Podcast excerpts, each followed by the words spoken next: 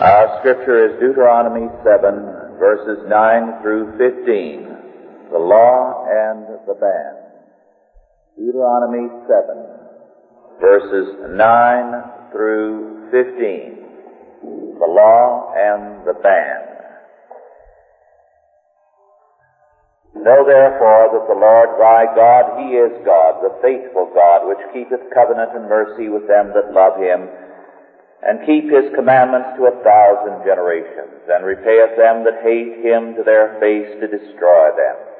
He will not be slack to him that hateth him. He will repay him to his face.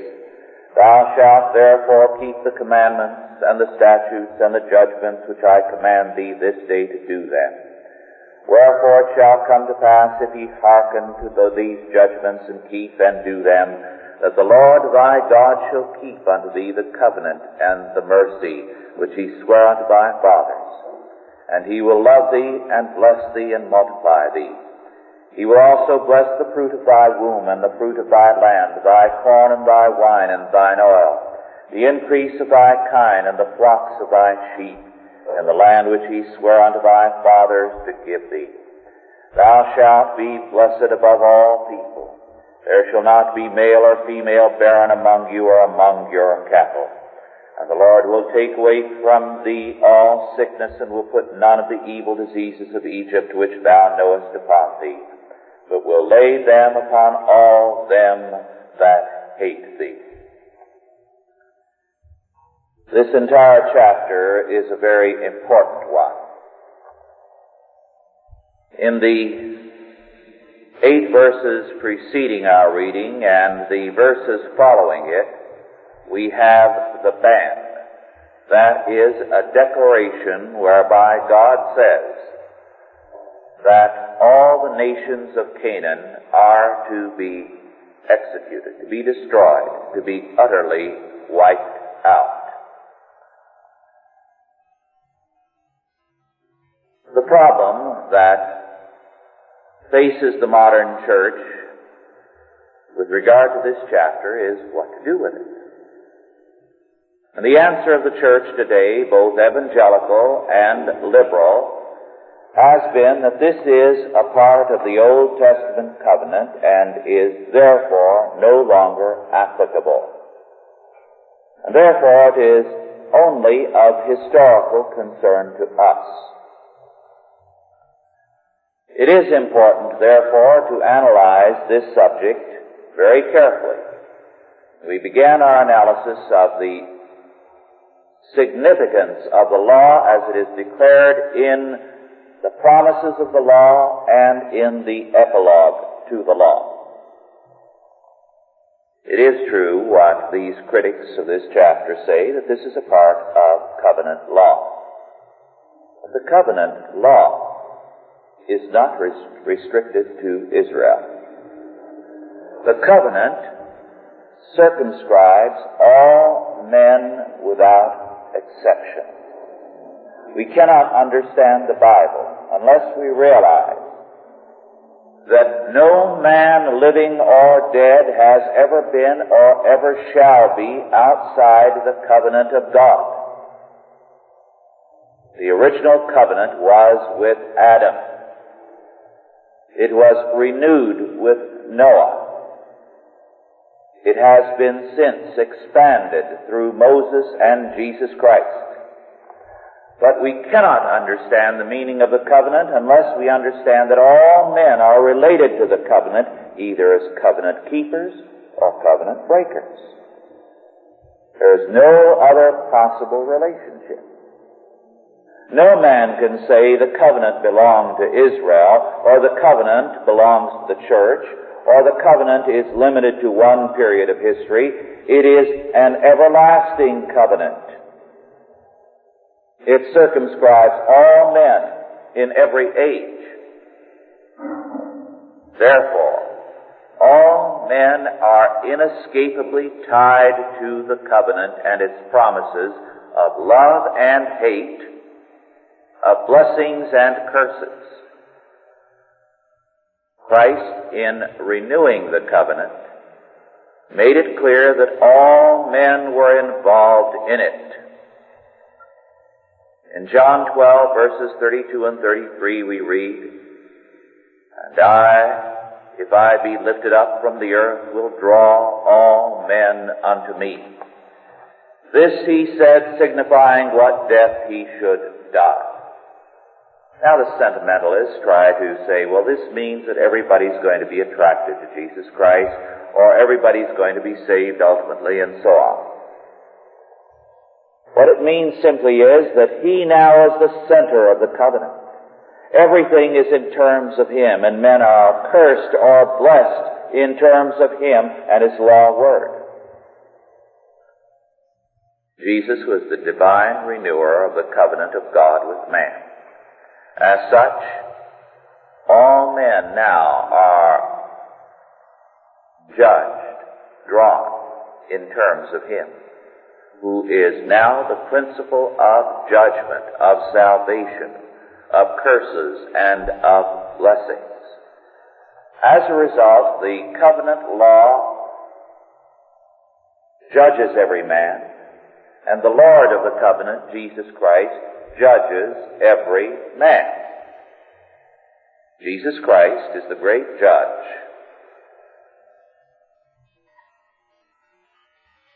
Therefore, every man faces him.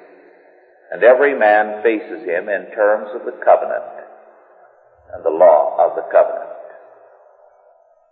Do they believe in him? And if they believe in him, have they obeyed him? For if we believe in him, we keep his commandments.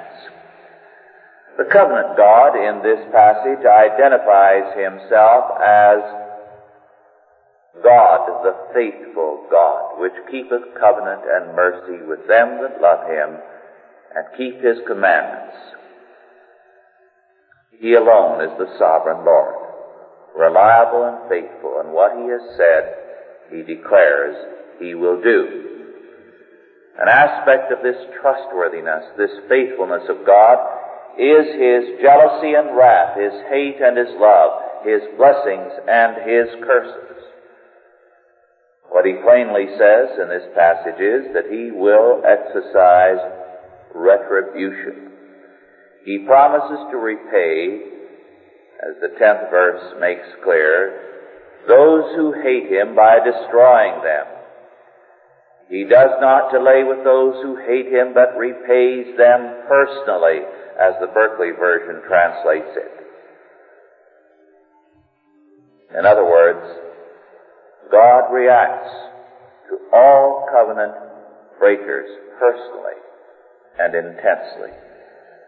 Retribution, therefore, must be applied by men because God, first of all, applies it. It is a principle of justice. He blesses and he curses. He gives fertility of womb, of land, of flocks and of herds, and freedom from the notorious evil diseases of Egypt. God asserts his sovereign rights. And in verse 12 he refers to his judgments and his blessings. The word judgment, as it is used here, is a very interesting word.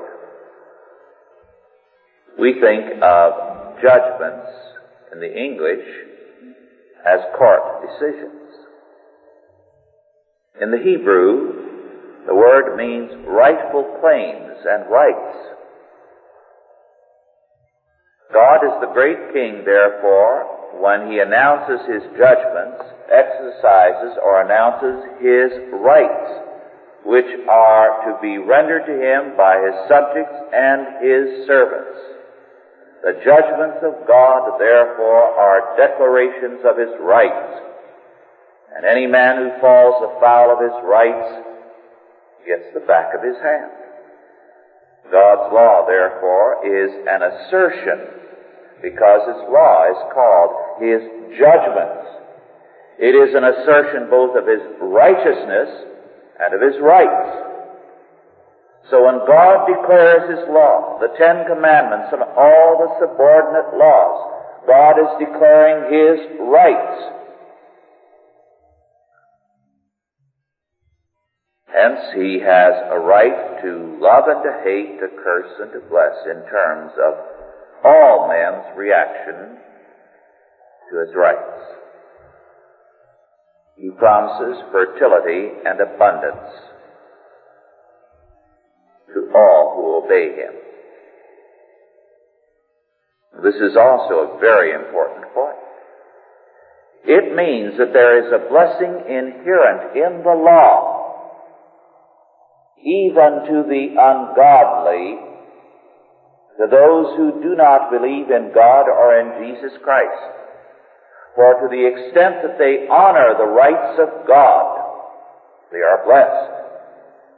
If they do not commit adultery nor rob, if they respect the earth and give the earth its due and its rest, they are blessed materially, even though spiritually they are reprobate. This is why pagan, ungodly nations have risen more than once to great power in history because they had had a basic respect for the fundamentals of God's law, and they have fallen as they have despised these basic principles. Thus it is possible for nations which are nominally Christian, as the Western countries are, to be cursed and nations which are anti-God, as the Soviet Union, to be blessed if they should begin to abide by God's law.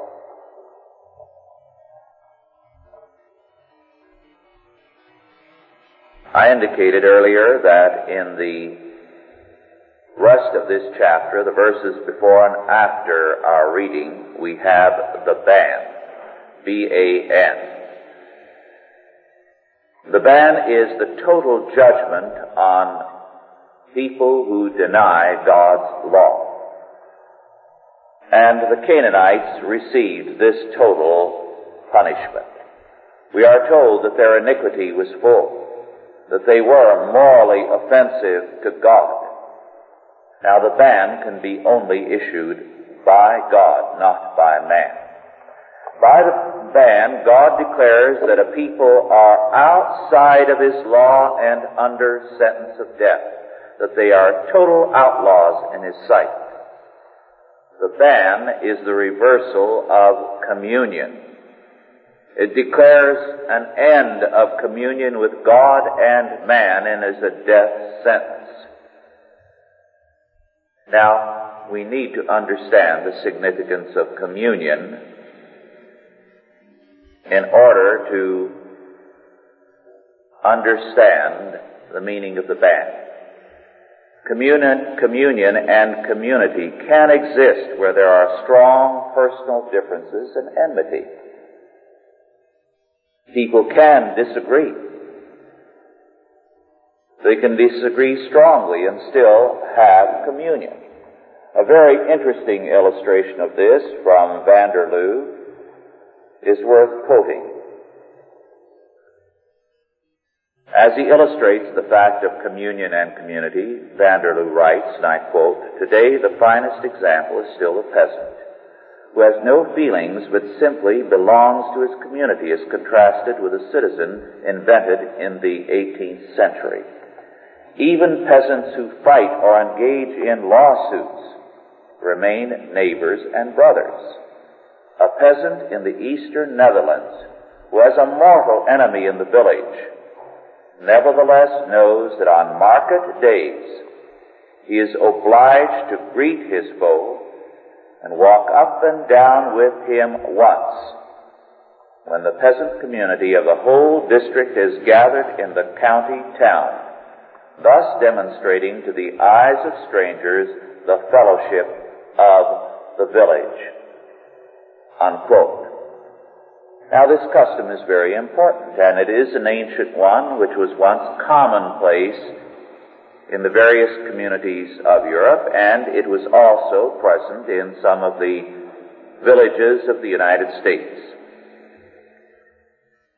The point of such a custom was this. It recognized that disagreements, very serious, ugly ones, existed.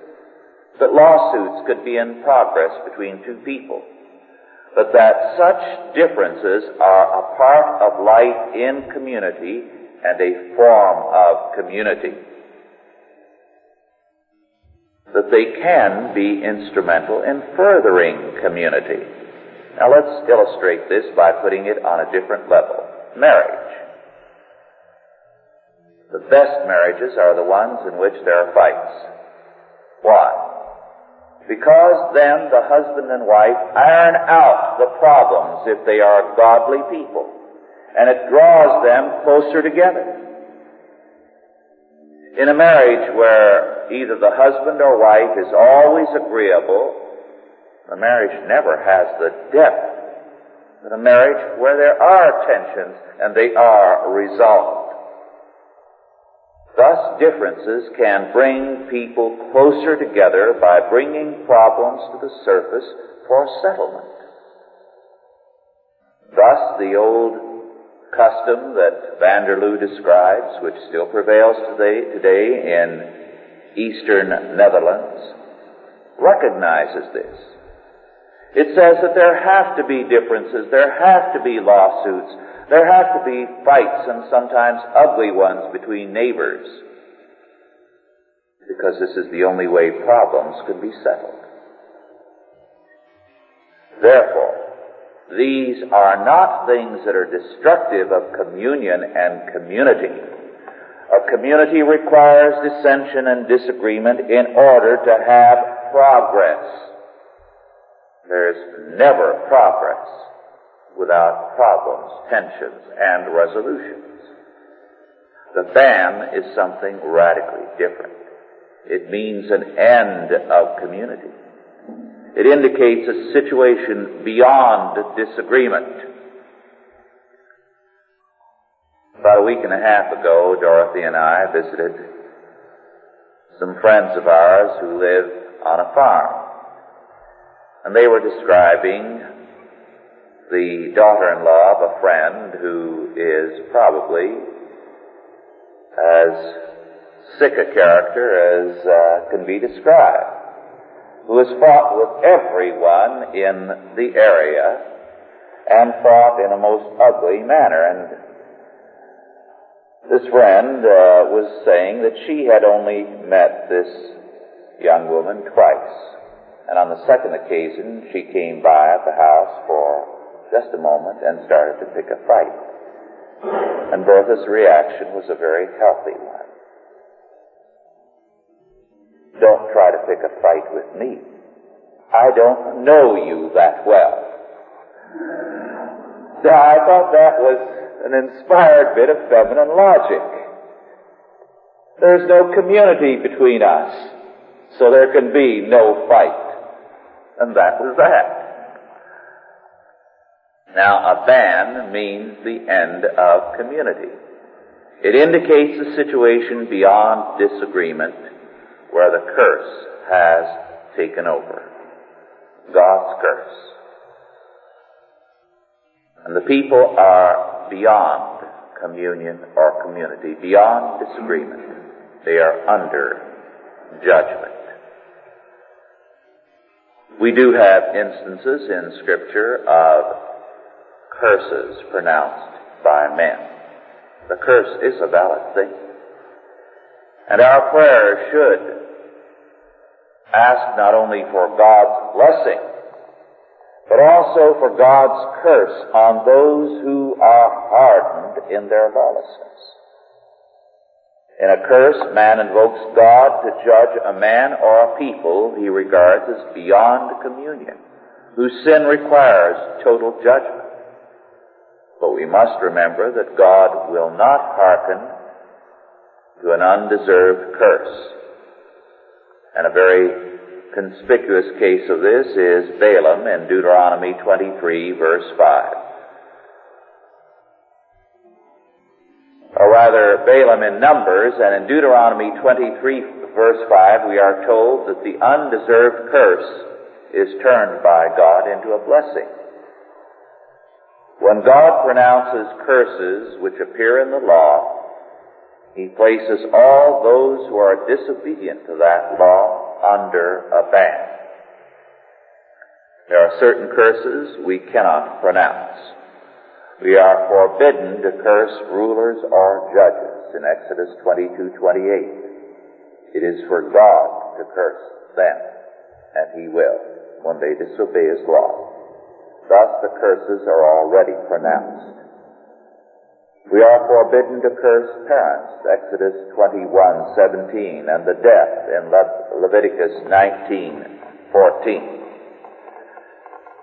The fact of the ban and of curses, and the fact that blessings apply to nations who are unbelievers, makes clear the fact that the scope of the law is beyond Israel and beyond the Old Testament. When God gave the law, He had all men and all nations in mind. At this point, the Talmud, which is sometimes very much like our modernist preachers in its contempt of the Word of God, was right when it declared that because God owns the entire earth, all the heathen are accountable to God and His law for the care of the earth, for obedience to the law of God, and for the tithe. This point is true. There is nothing in the law which says any man or any nation is an exemption to it. To deny the law is to deny the victory or the blessing, because victory and blessing are the same thing, which the law promises. And it is at this point that modern evangelicalism as well as earlier Protestantism went sadly astray. We saw last week and we shall see further in a few weeks how Luther and Melanchthon and also Calvin, having first affirmed the law, later tended to reject the law. And they did that, they rejected victory. It is a sad fact that the Lutherans actually wrote this into their confession, the Augsburg Confession. The Reformed confessions did not. The Augsburg Confession, Article 17, declares of the Lutheran churches that, and I quote, they condemn others also who now scatter Jewish opinions that before the resurrection of the dead, the godly shall occupy the kingdom of the world. The wicked being everywhere suppressed, the saints alone, the pious, shall have a worldly kingdom and shall exterminate all the godless. Unquote. In other words, the Augsburg Confession condemned all those who believe that the cause of Christ shall triumph in history.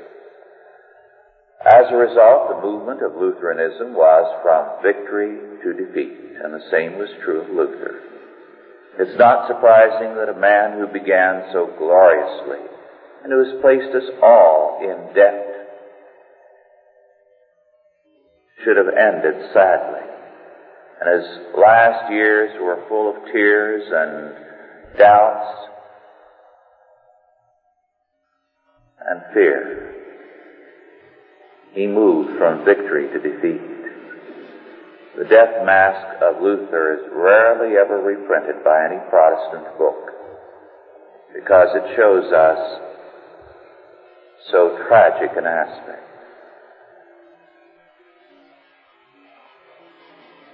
It is unfortunate that we have to call attention to these things, but there is no progress unless we take the good that others have done and build on those things and avoid their errors.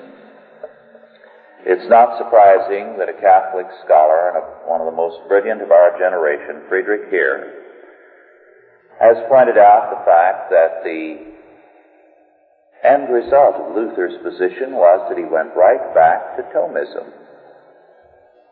and to Thomistic natural law ideas. In other words, everything he had tried to do, he had undone. Having denied the law, the Lutherans and the early Calvinists retreated into ineffectual pietism, and Protestantism was only rescued by the rise of the Puritans. When men deny the law of God, they deny the blessings of the law, the victory which the law gives. When God makes it clear that even the ungodly, who to any degree obey the law by their care of the earth, by their stable homes and their avoidance of adultery, will become great in Him, how much greater will be those who believing in Him obey His law. How great their victory shall be. Let us pray. Almighty God, our Heavenly Father, Thou hast shown us the way to victory and blessing. Grant that we as individuals and as a nation walk in this way. Thou seest, O Lord, how all around us they make void thy law. They despise thy word and thine only begotten Son. They reject. Grant, O Lord, that we may be used to reestablish the sovereignty of thy word. Recall our nation and its people to faith in Jesus Christ and to obedience to thy law word that again we may be a land blessed of thee. Use us, O Lord, to this end. In Jesus' name,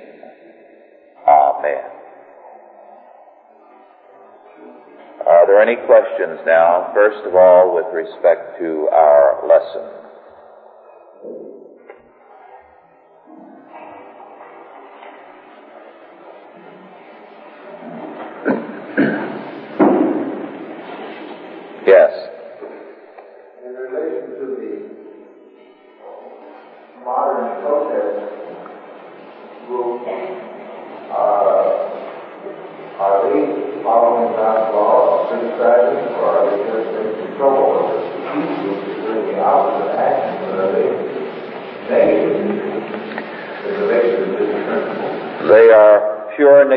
And destruction, and therefore there is nothing but a curse for them. Yes. I didn't hear that.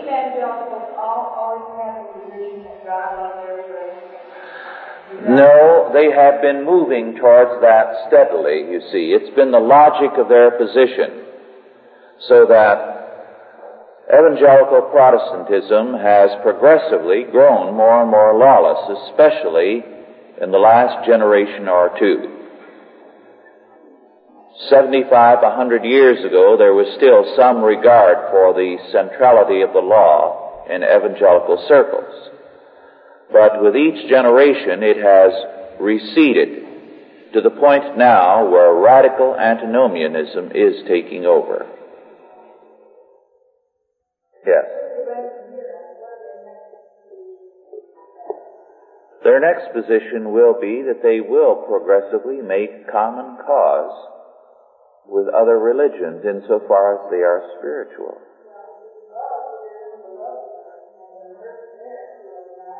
Yes.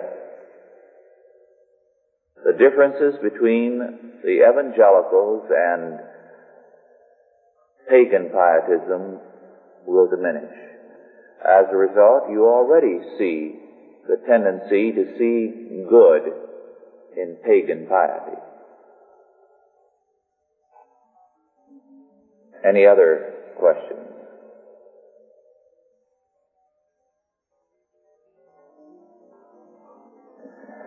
If there are none, I'd like to share a few things with you. I called your attention a while back to the article in the Review of the News for July the 8th, I believe, on Reverend Robert Thoburn and his school, Fairfax Christian School.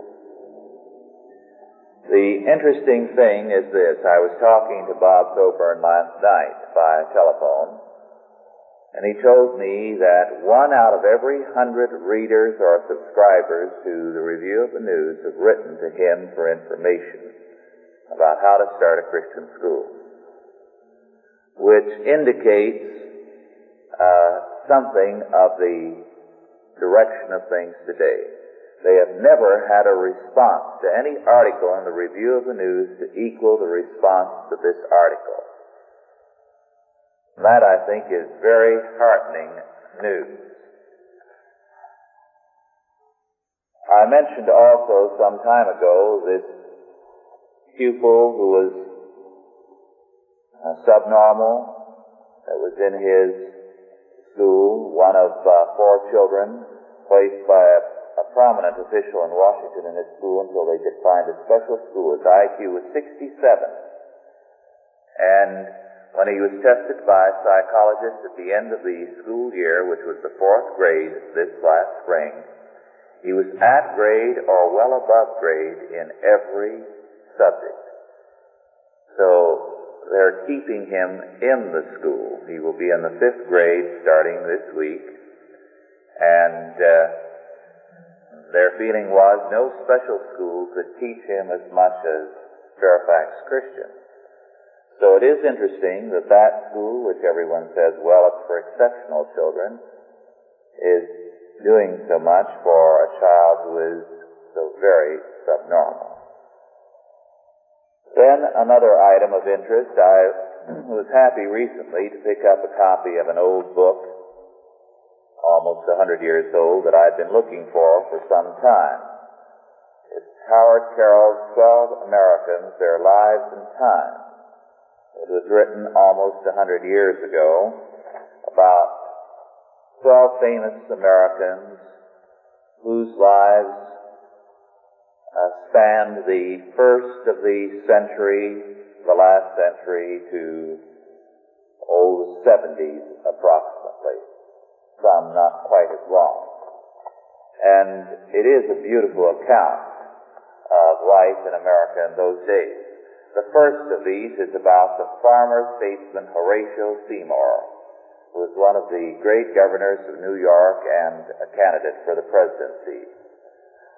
And I think the account of his life in the early years of the 1800s, he was born in 1810, in central New York are very interesting.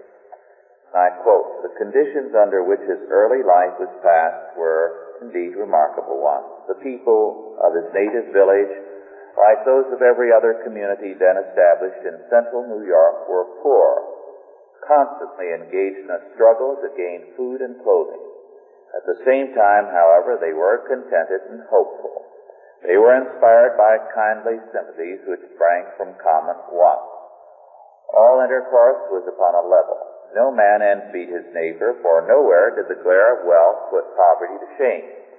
Coming as most of them did from the old and to a certain extent cultured settlements of Massachusetts and Connecticut, one of their first cares was to provide schools for their children. There were no public schools or stated schools then. These were all Christian schools. To this end, no effort was spared. And Mr. Seymour relates, as within his own recollection, the fact that some of the men of Pompey put mortgages upon their lands that proper institutions of learning might be furnished for the boys and schools of the settlement. To erect churches, they made equal sacrifices. And when all other means failed, it is um, a matter of record that in order to attract a crowd of hardy backwoodsmen to aid in lifting up the framework of one of their places of worship, they announced that when the steeple had been so erected, an adventurous youth who had more love for the cause than regard for his neck would stand upon his head on its topmost point. That's a new way to get a crowd out to work. So too, when the pews were sold, the deacons placed upon the pew stairs a bucket of rum punch to make more liberal the spirits of the bidders for seats. It has, with much truth, been said that those were the days of vital piety, sound democracy, and pure liquor. That, incidentally, was a common saying about the first half of the last century, that it, they were days of good religion or vital piety, sound democracy, and pure liquor. they were, at least, days in which men of all occupations, classes, and conditions mingled together with the utmost freedom. The village inn was then the chief place of public resort and in its ample room, warmed by a great fire of blazing logs, farm laborers and lawyers, doctors and shopkeepers, clergymen and publicans met upon an equal footing to talk over the affairs of their district, of the state, and of the nation. Such discussions were open to everyone who cared to take part in them. Men of all parties then heard both sides of questions which agitated the public mind. They learned to temper their prejudices, correct their opinions and ministers of the gospel, lawyers and politicians, knowing more of human nature than do their fellows of today, gained greater personal followings and knew better how to retain the regard of their constituents. If I may pause there, you see, this is what made for the great oratory of those days. If you wonder how uh, a man with only a fourth grade education like Lincoln became the powerful speaker he did, or how his opponent, Stephen Douglas, the little giant, was the spellbinder he was. Remember, they would gather together in the inn and debate and discuss by the hour, and it made for very eloquent speakers. It was a training that doesn't exist today. His father, Henry Seymour, afterward an honored public servant of the Empire State, was then one of the men of consequence in the village of Pompey. But at a time when men of all classes were at a moment's notice called upon to protect each other from the attack of some adventurous bear or wolf, as the early settlers of central New York were more than once obliged to do, exclusiveness was not one of the marks of distinction. Young Seymour was taught when in his infancy that no man in this country is better than another, and that the most exalted in the land, if they will take the trouble, can learn many a useful a lesson from the humblest. He never in after life forgot these truths, and to his remembrance of them, as well as to other impressions which he received in the home of his infancy, he may well attribute much of the popularity which in the years that followed made him a leader of the American people. Now, there are many such very delightful passages in this book, but the interesting thing then was that there was a basic education, a very slight difference from the richest and the poorest. And more of a democracy in those days than now when we've made democracy a byword can exist. Are there any other questions or comments before? Yes.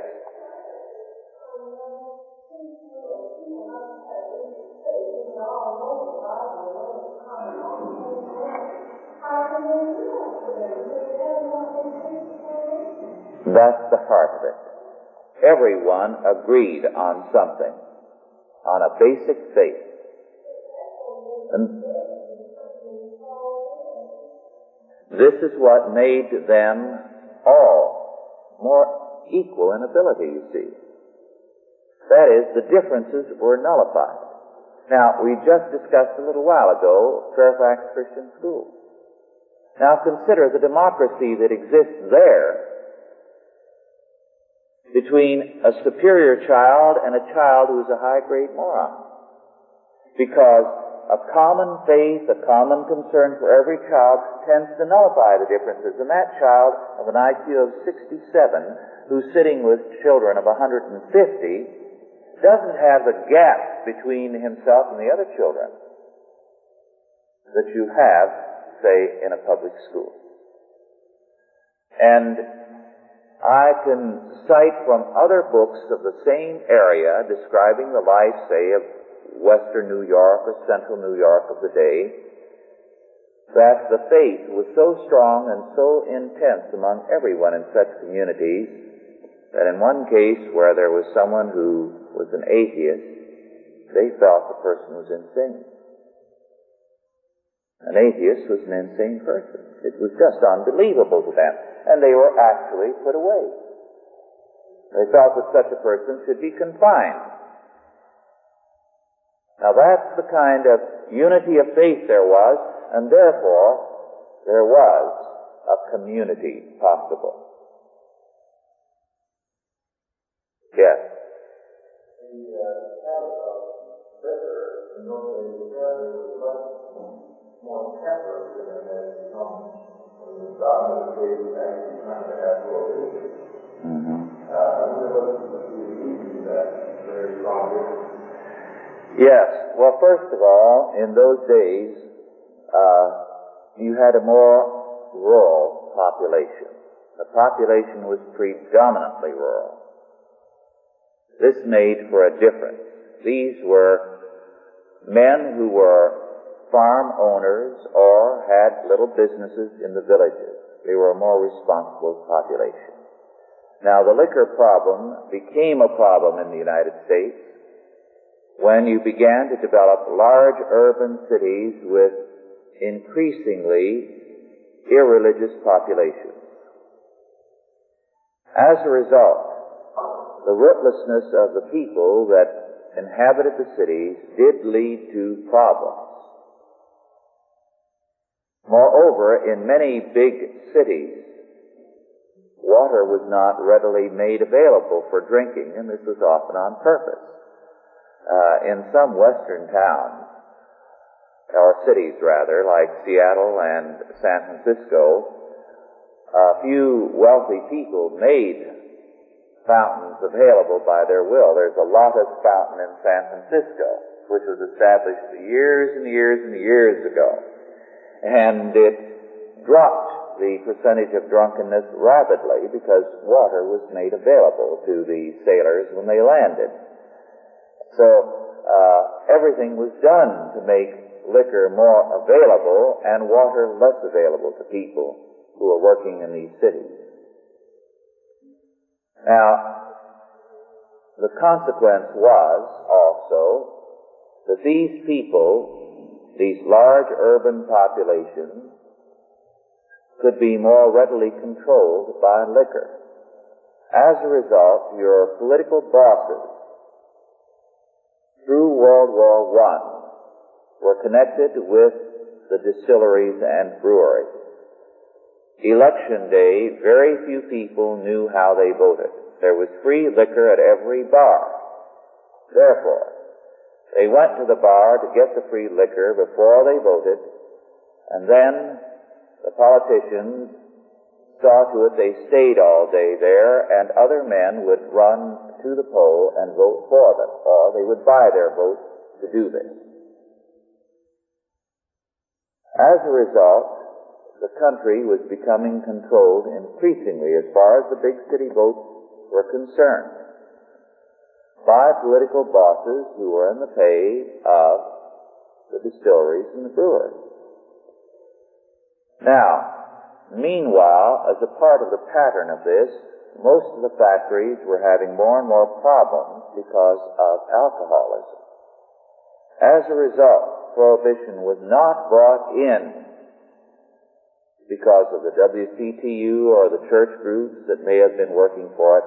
It was brought in because factory owners in the various cities decided the only way to restore any kind of efficiency was to do this, plus people were concerned about the intense corruption of politics. Now the first strategy was evangelism. As a result, some of the evangelists of the day, like uh, Billy Sunday, were actually financed heavily, subsidized by mill owners and factory owners who would put on the evangelistic campaign and bring someone like Billy Sunday who uh, tended to be a showman, had been a famous ball player, and put on an evangelistic campaign in the hopes that it would straighten out some of their workers and they wouldn't have the radical problems they did with alcoholism. However, after this proved to be insufficient, then they voted in prohibition. Now, one of the most dangerous things that can happen to us is if bars are again opened on election day because it will make again possible the kind of political control that existed up to the time of Prohibition. This is why many of the politicians who worked for repeal had earlier worked for Prohibition and they stipulated that on election days the bars were to be closed because they were afraid of what would happen. When you study the history of the Prohibition movement in California, you find that it was many of the reforming politicians and newspapermen who knew what was going on who were themselves drinking men who worked for Prohibition. So this was the uh, background.